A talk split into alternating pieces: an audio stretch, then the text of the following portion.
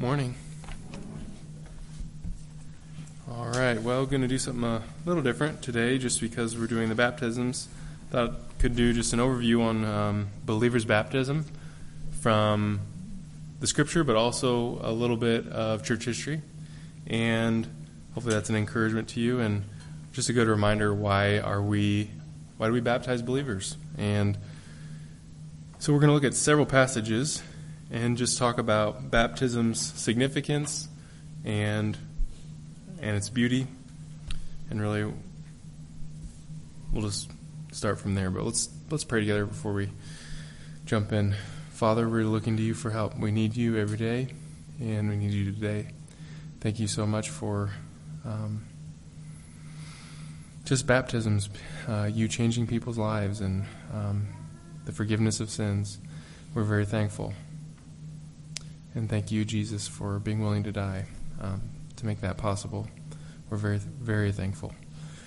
And we look to you for help in this message uh, to understand your word and just to help us each day to press on, trusting you. We ask this in your name, Jesus. Amen. All right, well, let's start. Um, there's going to be a lot of different verses. I won't make you to turn to all of them, but uh, let's turn to a couple of these together. Let's just start in Romans chapter 6 and talk about what baptism signifies. What, why do we baptize? Why do we go and go out to water and dip someone in water? And while you're turning there, I'll just say this: that the word baptism, uh, in to kind of in translating it in English, they left the Greek word bap, baptizo, um, they just left it there. And what it means is to basically to dunk, to fully dip. And so, in some ways, that kind of limits controversy between Presbyterians and, and the believer Baptists, I guess you could say, people who believe in believers' baptism. But just so you know, the word baptize just means dip, dunk.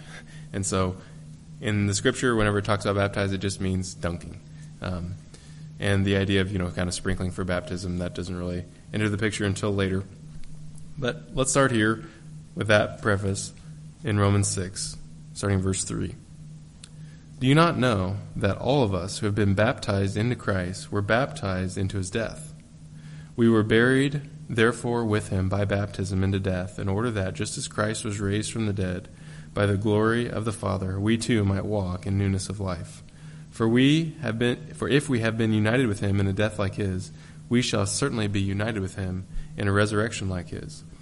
We know that our old self was crucified with him in order that the body of sin might be brought to nothing, so that we would no longer be enslaved to sin. So when we think of baptism, what does baptism signify?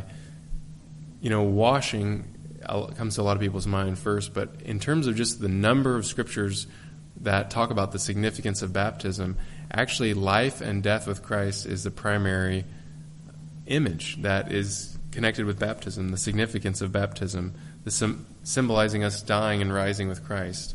And you really see that here in this passage that when we are, when someone's baptized, it's showing the picture of what has happened to them internally, that they have been united with Christ in his death. And in being united with him in his death, they're also united with him in his resurrection. And it is also a good reminder to us of the significance of the resurrection. You know, we talk about Christ's death on the cross a lot, but equally as important is his resurrection. Because on his in his death on the cross, Christ washed away our sin, took our punishment. But in his resurrection, we see that punishment being satisfied, the new life that we have, that we don't have a, a martyr who died for us and is gone. We have a living Savior who is with us, just like Andy was talking about today, sanctifying us. And so we're united in his death and resurrection. And so we have new life. And so baptism is this this is the way I'm going to say it. It's an outward symbol of an inward reality. It's an outward symbol of an inward reality. That baptism doesn't actually cause you to die on the cross with Christ and rise in resurrection with Him. it's an outward symbol of what's already happened through faith. That through faith, each believer is connected to Christ's death, is taking it upon themselves, his blood, by faith, and their sins are washed through the blood of Christ by faith. That, like it says here in Romans 6, our old self was crucified with him in order that the body of sin might be brought to nothing, and that so that we should no longer be enslaved to sin. That we, in a spiritual but real connection, are crucified with Christ, and then we share in His both forgiveness through Him, but also His new life. I'm going to give you a couple more verses that just kind of get across the same idea. You don't have to turn there. i I'm going to go kind of quickly just for the sake of time. Colossians 2, and this gives a similar idea.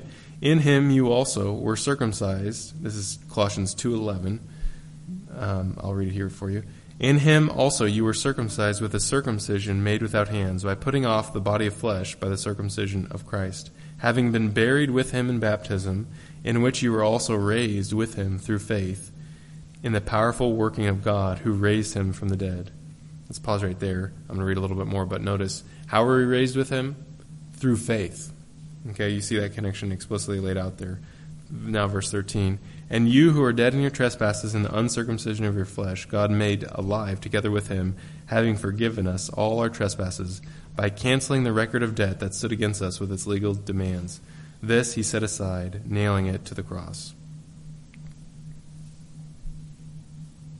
Okay, there's several more that we could read, but I'll stop right there. The first outward symbol of an inward reality of baptism is that we have died with Christ and we have a new life in Him. That it really is true that the old person that you were before you trusted Christ, that person died, and you're a new person. A person not only for, because you're forgiven, legally you're a new person. It's kind of like you know this. Um, there's different movies where kind of the the plot is that somebody does a crime and they go into hiding until a certain you know time period passes and they're no longer legally bound by by what they did.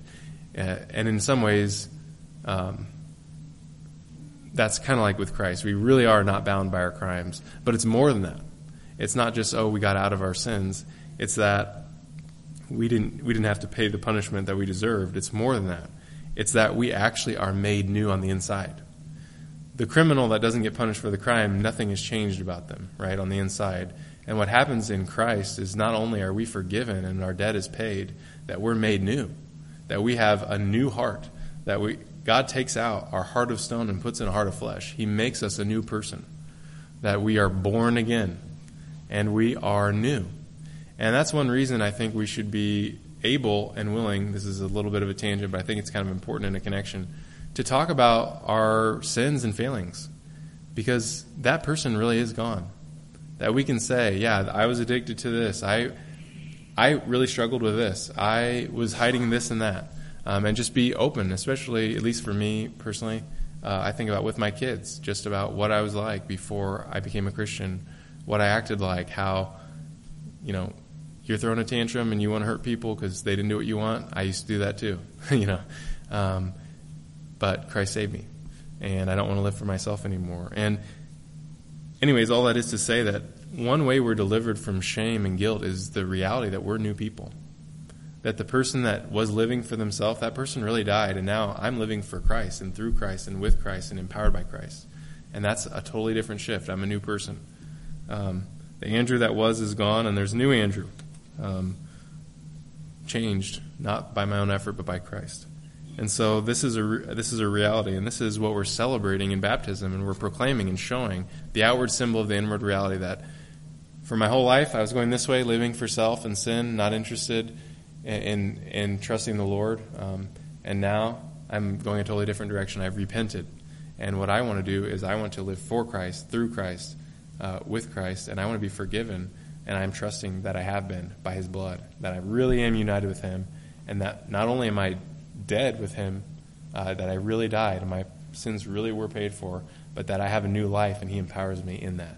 And so we're flying through that, but there's several more uh, images here that I want to get through, and then a little bit of church history. Okay, I think that's the primary. Um, but there's also several others And I'll give you an example from Acts 22 that is a little different. This is Ananias talking to Saul before he becomes Paul. This is what he says.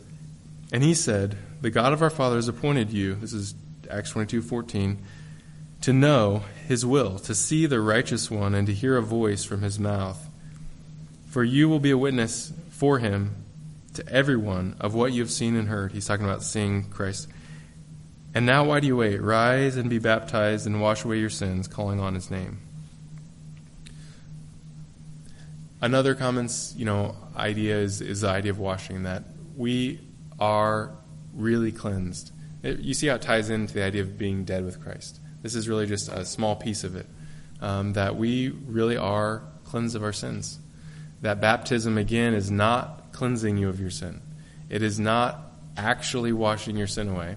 And we'll go into how that's very clear. But for the sake of this first section, I'll just say this that we really are washed by the blood of Christ. And that's connected to our, our dying with Him. That's another symbol here.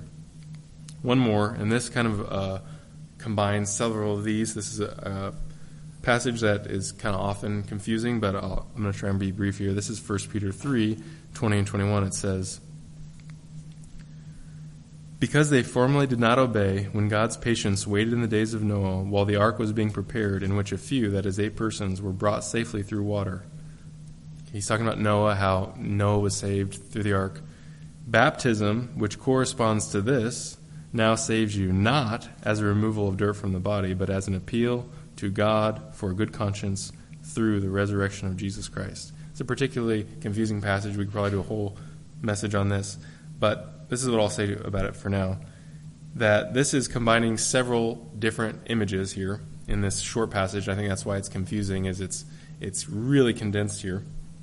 But basically, the three images are this that baptism is passing through the waters of judgment safely. That's Noah, right? The waters of judgment came for sin, but Noah was saved. Noah was safe. Having our conscience cleansed by forgiveness. You see how that's related to passing through the waters of judgment? And then, thirdly, all that through this new life in resurrection, new life in the resurrection of Jesus. Three different symbols, all smashed into this one half verse. And so we pass through the waters of judgment unharmed because of what Christ did on, his, on the cross, just like Noah. Uh, Christ is our ark that saves us. We're cleansed by forgiveness, and we have new life through the resurrection of Jesus. We see all these different things. Um, I'll just keep going here just for the sake of time, and if you have questions, we can talk more about that. Again, I just want to say that this is an outward symbol of an in- inward reality. Very clear in that verse. It says it's like washing, uh, not, but it says it saves you not as a removal of dirt from the body, but as an appeal to God for a good conscience. You see that there's something inward going on.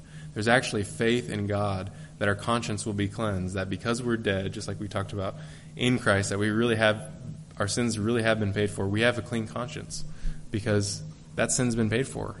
And that person that loved the world, loved themselves more than than they wanted to follow God, that person really is gone, and there's a new person now. Why? Because Christ is new. He created He created a new person. We're born again. Um, who we were is gone, and a new person is created. And so the reality um, is inward, and this is just the outward symbol. I'll give you an example. I'm going to try and make this really clear and give you an illustration. I think even a kid can understand this. If you're a little kid, you might want to look up here and see if you can remember this. Okay. I'm, I'm still waiting on all the little kids. See if anybody can tell me what this is that I'm holding up.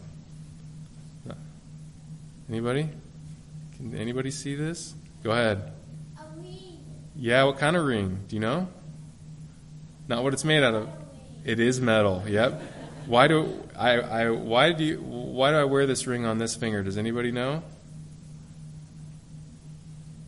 Yeah? Just shout it out. That's right. I married somebody. It's a wedding ring. Okay. Now, I'm going to compare this to baptism just to make it really clear. This is an outward symbol of we could say, a spiritual reality or an inward reality. Okay? This is just a symbol. If I called one of the kids up here and I let them put on my wedding ring, would that be what would happen? Would I have to say, "Oh no, now now they just took my wife. They they're married to her." No, some sometimes the kids will ask, "Well, I want to marry mom," you know, things like that, or "I want to wear your wedding ring." It's not how it works exactly. Okay, we don't have to get worried if I let someone put on my wedding ring.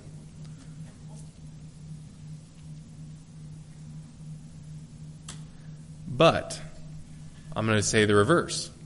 Let's say somebody's married, but they don't want to wear their wedding ring. I don't like wearing that. Why not? Oh, I just don't. I don't really want people to. I just don't want to wear it. Well, do you do a dangerous job and you know have, you know, where it could be you know, your, your finger get caught some machinery? No, I just don't like wearing my wedding ring out. That could be a bad sign, though, couldn't it? I mean, even though it's an outward symbol of an inward reality, if you are totally refuse, you know, I, I don't, I don't like basically showing the outward symbol. That could be a red flag, right? It doesn't necessarily have to be. I mean, there could be reasons, like, like I said, if you work on machinery or stuff, you, you know, you take your wedding ring off. But if somebody just didn't want to do it, didn't want to wear it, it could be kind of a red flag. What's going on there? Okay, um, not necessarily, but could be. For the sake of this illustration, let's say it could be. And that's kind of the way baptism is. Is baptism do anything spiritually? Does it actually wash away your sins? No. It's an outward symbol of an inward reality. But if you really have trusted Christ and washed away your sins, wouldn't you want to obey what he asked and, and to go out and to be baptized to show this is what really happened to me? Just in obedience. It doesn't actually do anything, but it would be a red flag if you refuse the outward symbol. I don't like I don't like that. Something's going on there. Something's not quite right. Whether that's an understanding thing or or what.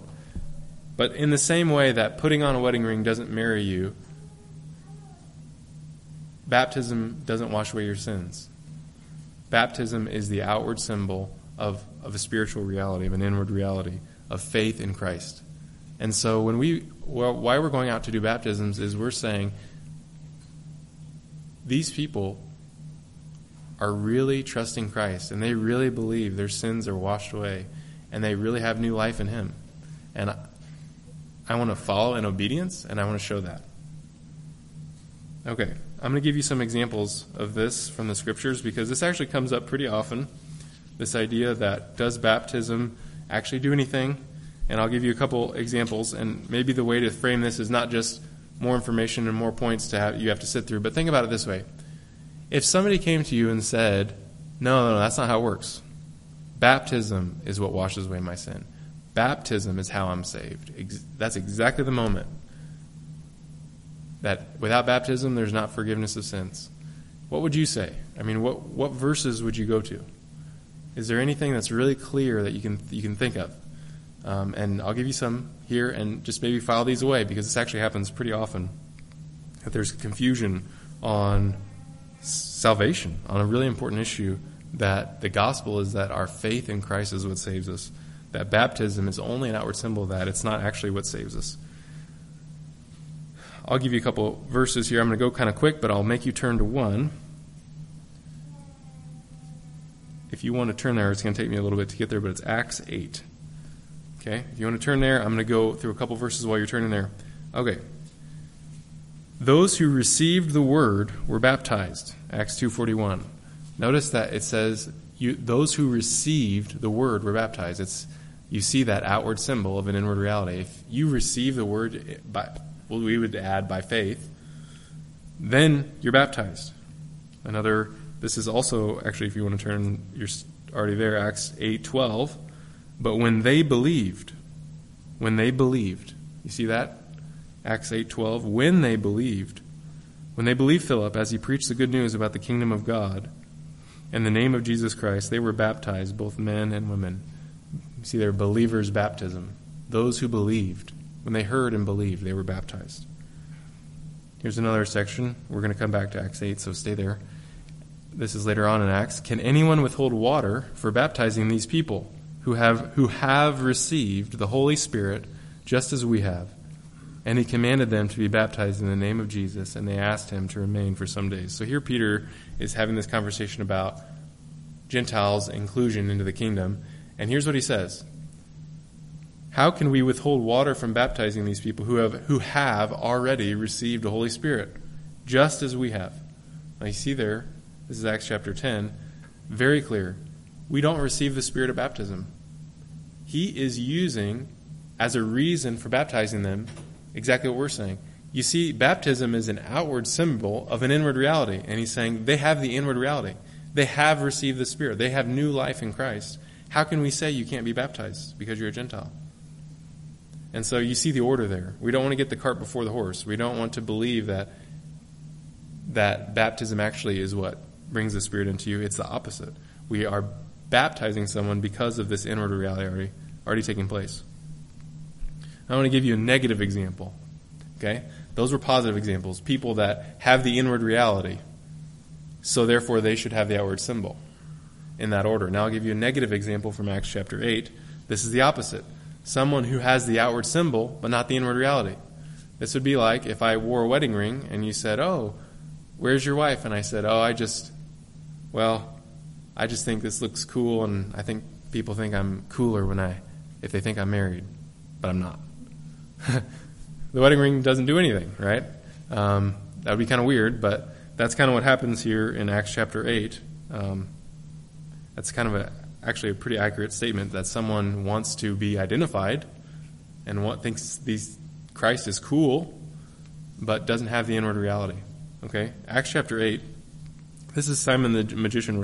Skip around just a little bit, but uh, this is a negative example to show that you can be baptized outwardly and not have the inward reality. Acts chapter 8, starting in verse 9. But there was a man named Simon who had previously practiced magic in the city and amazed the people of Samaria, saying that he himself was somebody great. And they all paid attention to him, from the least to the greatest, saying, This man is the power of God that is called great. And they paid attention to him because for a long time he had amazed them with his magic. But when they believed Philip as he preached the good news about the kingdom of God and the name of Jesus Christ, they were baptized, both men and women. Even Simon the magician himself believed. And after being baptized, he continued with Philip and seeing signs and great miracles performed. He was amazed. We'll stop right there. So, just a note about things in the Bible. It talks about people believing a lot. Um, and then it just takes people basically at their word. And that's pretty much how baptism happened in the New Testament. People said, I believe, I really, I really want to trust Christ. And they baptized them.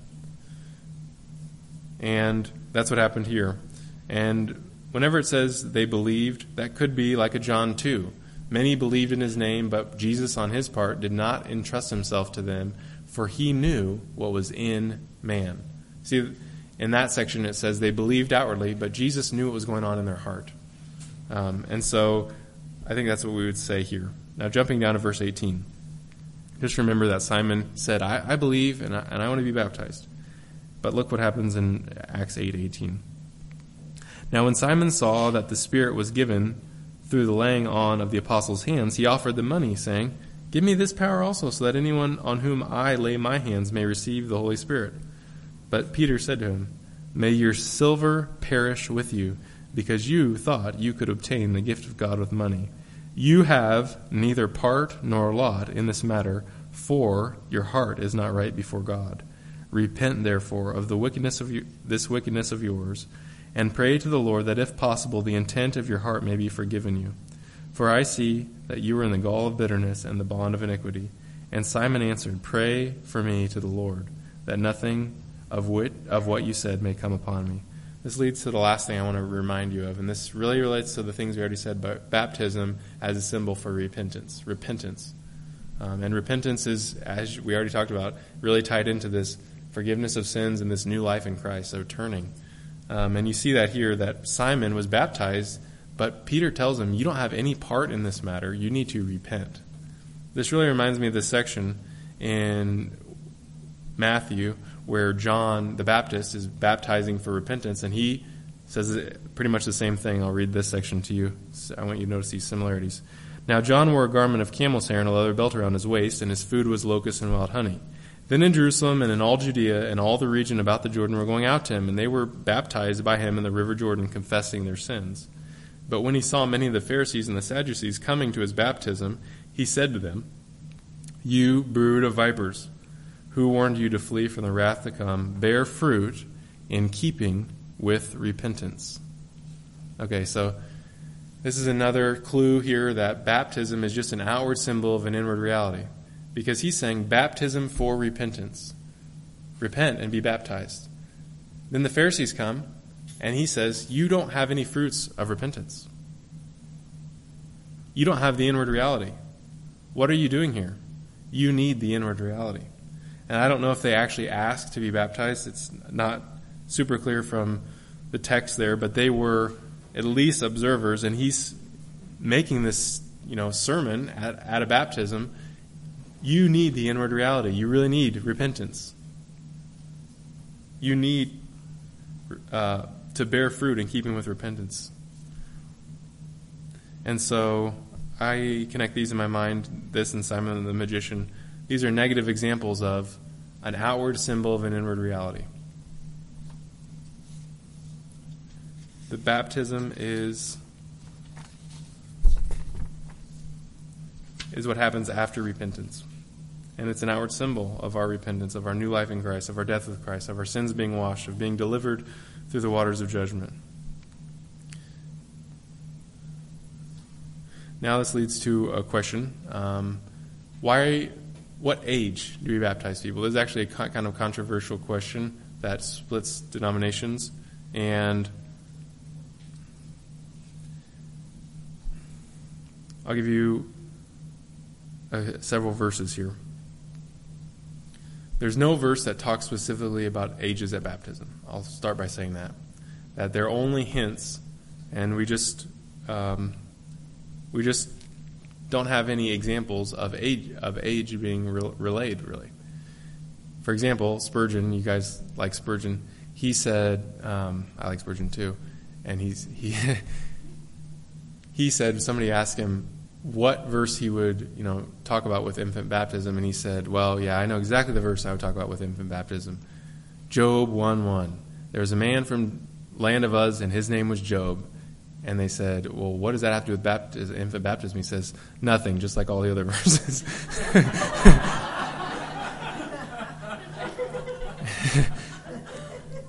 and so, it's an argument from silence, and the best interpretation is we read earlier where it connected circumcision to baptism. That is the closest that anything comes to connecting baptism to an age, and it's very tenuous um, because we baptize ladies. you know, um, there's there's a lot of reasons that that circumcision at the you know seven days old doesn't necessarily mean we should baptize at seven days old, um, and so it's just a tenuous connection. But there are verses that talk about whole households being baptized. Uh, I'll read a couple of those to you and just make a couple comments. This is Paul when the jailer um, was converted, when he was in Paul was in jail. And he took them, the jailer, that same hour of the night and washed their wounds, and he was baptized at once, he and all his family. And then he brought them up into his house, and he set food before them, and he rejoiced along with his entire household that he had believed in God. I'm going to compare that to another verse about the whole household being baptized. This is Acts 18. This is a different person. Crispus, the ruler of the synagogue, believed in the Lord, and together with his, together with his entire household, and many of the Corinthians, hearing Paul, believed and were baptized. The reason I bring that one up is another example, but this one makes it clear that he and his household together believed. So, uh, although the first one it doesn't explicitly say that his whole household believed, the second one does, and I think that's what's going on here is that his household was baptized because they believed. And we see that clearly with Crispus. Um, and so, one more verse on this baptism. So, those who received the word were baptized, and there were added to that day about 3,000 souls. That's in Acts chapter 2. Those who received the word were baptized. Throughout the whole New Testament, we see believers' baptism. That those who believed the only time where you could really say maybe believers weren't baptized, maybe it was little kids, maybe it was other people, is times where it doesn't explicitly say all of them believed, Um, but even in those examples, we see parallel examples where it does make it clear. And so I would say that the New Testament, throughout throughout the whole New Testament, that it's believers' baptism, that it's not infants, um, it's those who have believed. And so that's why we baptize believers. And the, in terms of age, um, I would say those who believe, those who really understand that Christ died for the sins and, and repent. And one thing I want to talk about just briefly here is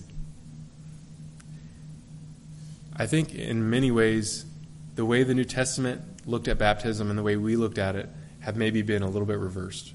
We want to be biblical, right? We want to do what God wanted. And in the New Testament, we really see that people who want to be baptized and who are saying, "I, my sins are forgiven," uh, but, and I want to show that, they baptize them, and they actually do it pretty quickly. Um, that same day, many times, a whole household hearing and, and that night being baptized. And so we don't see a, that there's no concern for the reality because we see for example, John, like we talked about, when those when the Pharisees came, he he's basically saying you don't have the inward reality. So it seems like what's going on here is in the New Testament, people were looking for red flags, right? If there's a really big red flag that somebody does not have the inward reality, um, they wouldn't baptize them. But if somebody does, seems to, and there's no red flags, they would baptize them. And in modern evangelical America and, and in our church, in many ways, I think we've kind of reversed it, where we wait for a lot of green flags before we jump in and baptize somebody. And I think there's a right desire in that because we don't want to do it flippantly. But we also don't want to be unbiblical.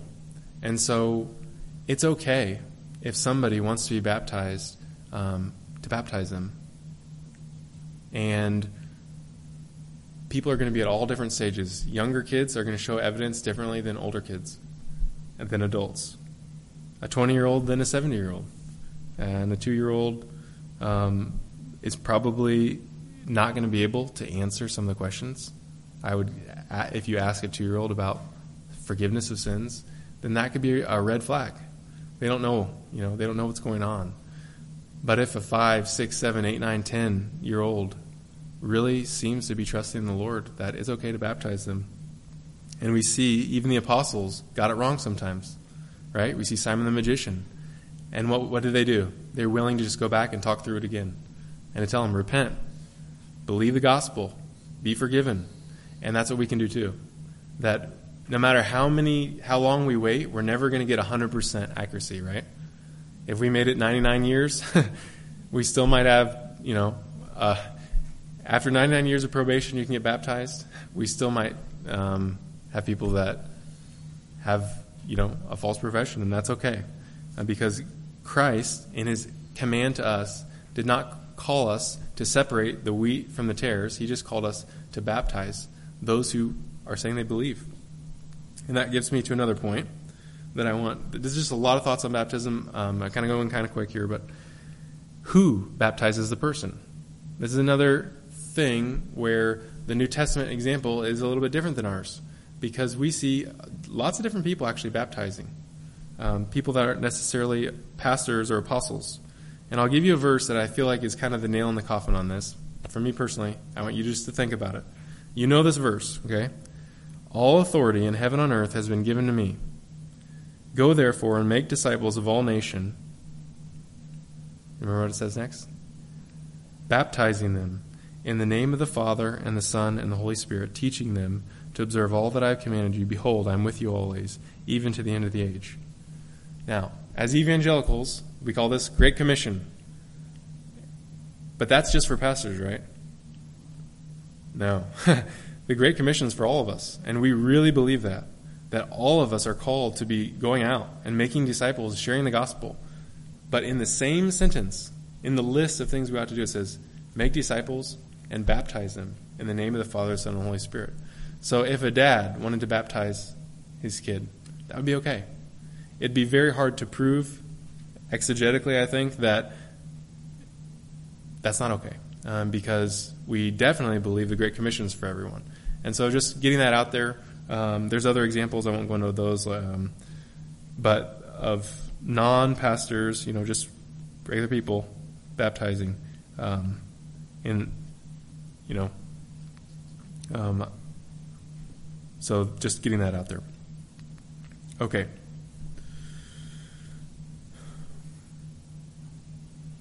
I don't want to go too long. Okay. I'm going to try and give you a really short, really, really short church history lesson here. Because the question that some people would have is kind of the impression that we have is that believers' baptism kind of started once again pretty late in church history. That we see in the New Testament, it, it really looks like believers' baptism. But where is believers' baptism until, you know, around Luther's time? Wasn't there a lot of infant baptism? And there, there was a lot of infant baptism um, at that time, but it wasn't absent. And actually, even as early as um, even as early as Constantine, we have record of people baptizing believers and actually being persecuted for it. And so I'm going to give you a couple examples here. And one, I just want you to know that believers' baptism has been practiced from the apostles all the way through history, um, but also that we can just be thankful that this beautiful symbol of the inward reality of what Christ has done that we're going to witness later today. It's special that we can go out and do this without persecution. It's actually quite rare, even in the world today. Um, in parts of India, there's anti-conversion laws, and the line is baptism. Okay, in the Muslim world, you know, this is common that somebody wants to read the Bible, somebody wants to go to a Christian church. Yeah, that's that's a little weird, but you want to be baptized? No. And it's it's a clear marker of commitment. And there's actually my favorite group in church history is called the Waldensians. And so the Waldensians were in France. There was a guy named Peter Waldo. This was in the 1100s. He wanted to translate the Bible into French. And so he translated the Gospels into French. And so a lot of times when we think about having the Bible in our own language, we think of some of the English um, people that lived and died to do this and were persecuted by the Catholic Church. And at least for me personally, I haven't heard a lot about this guy, Peter Waldo, but it's really encouraging. It's my favorite section in church history. But it's on the um, eastern side of France near Switzerland. And he translated the Bible, the four Gospels specifically, into French, and he passed them out. And it really changed the world. And actually, the idea that we have of the of you know the Catholic Roman Catholic Church persecuting people for having the Bible in their own language. That started just a, uh, roughly uh, in close to 100 years around the time of Peter, Peter Waldo and the, this spreading. So I don't think it's an exaggeration to say that this idea of the Bible in our own language and that the access to it, that they really tried to clamp it down. And it wasn't until after this started happening and really spreading, and there was a real, seemingly, repentance that happened, um, and a lot of people became, they called them Waldensians because his name was Waldo, and uh, his last name was Waldo. And then they finally decided in the 1200s is when the Catholic Church decided, yeah, we're going to put the Bible on the banned book list. Uh, if it's in your own language, it's not in Latin. And so it's pretty amazing here. But it seems like, again, from the 1100s, we're kind of piecing a lot of things together. And so uh, there's not a lot of documentation, but it seems like they were believers. They believed in believers' baptism. Here's a quote from um, here's a quote from Luther. This is later on, but this is what Luther this is Luther referencing the Waldensians. This is what he says the Waldensians believed. Again, this is later, but he's at least closer to the Waldensians than we are, uh, a lot closer. He says this that these brethren hold the idea that every man must believe for himself and on the basis of his own faith receive baptism, and that otherwise the baptism or the sacrament is useless. That sounds like what we believe, and that's encouraging. And they were they were persecuted. Um, the Waldensians were persecuted really bad by the Catholic Church over the years, and there's some famous, infamous things like where the um, many many Waldensians were killed in this area of France, but they believed in believers' baptism. And I'll give you one quote here. This is a pretty amazing quote to give you a feeling of the effect that these believers who really believe the true gospel, who were believed in believers' baptism, were sharing the gospel and wanting people to have it in their own language. Um, this is this is a person from uh, Paris. He was at the Cathedral Notre Dame. He was it's called the dean of Notre Dame. He said this. Uh, the Dean of Notre Dame and Arras. Oh no, this is not the one in Paris. This is a different one. Um, take that back. What I said. He said this. He's he's complaining here. He does not like this. One third of Christendom, if not more, has attended the illegal Waldensian conventicles and at heart is a Waldensian. So at the time, this is way before the Reformation. Okay. Uh, at this time, they're saying he's saying that a third of pe- a third of the people um, that we you know would think of as in this time where the, it's 100% Roman Catholic and we have hardly any evidence of you know evangelicals what we would identify with the, the modern day evangelical. Where are they? Well this guy is complaining that a third have gone to these illegal Waldensian confen- gatherings and is at heart a Waldensian he's saying there's all these people believing in believers baptism and reading the Bible wanting to read the Bible in their own language and I think it could be a third.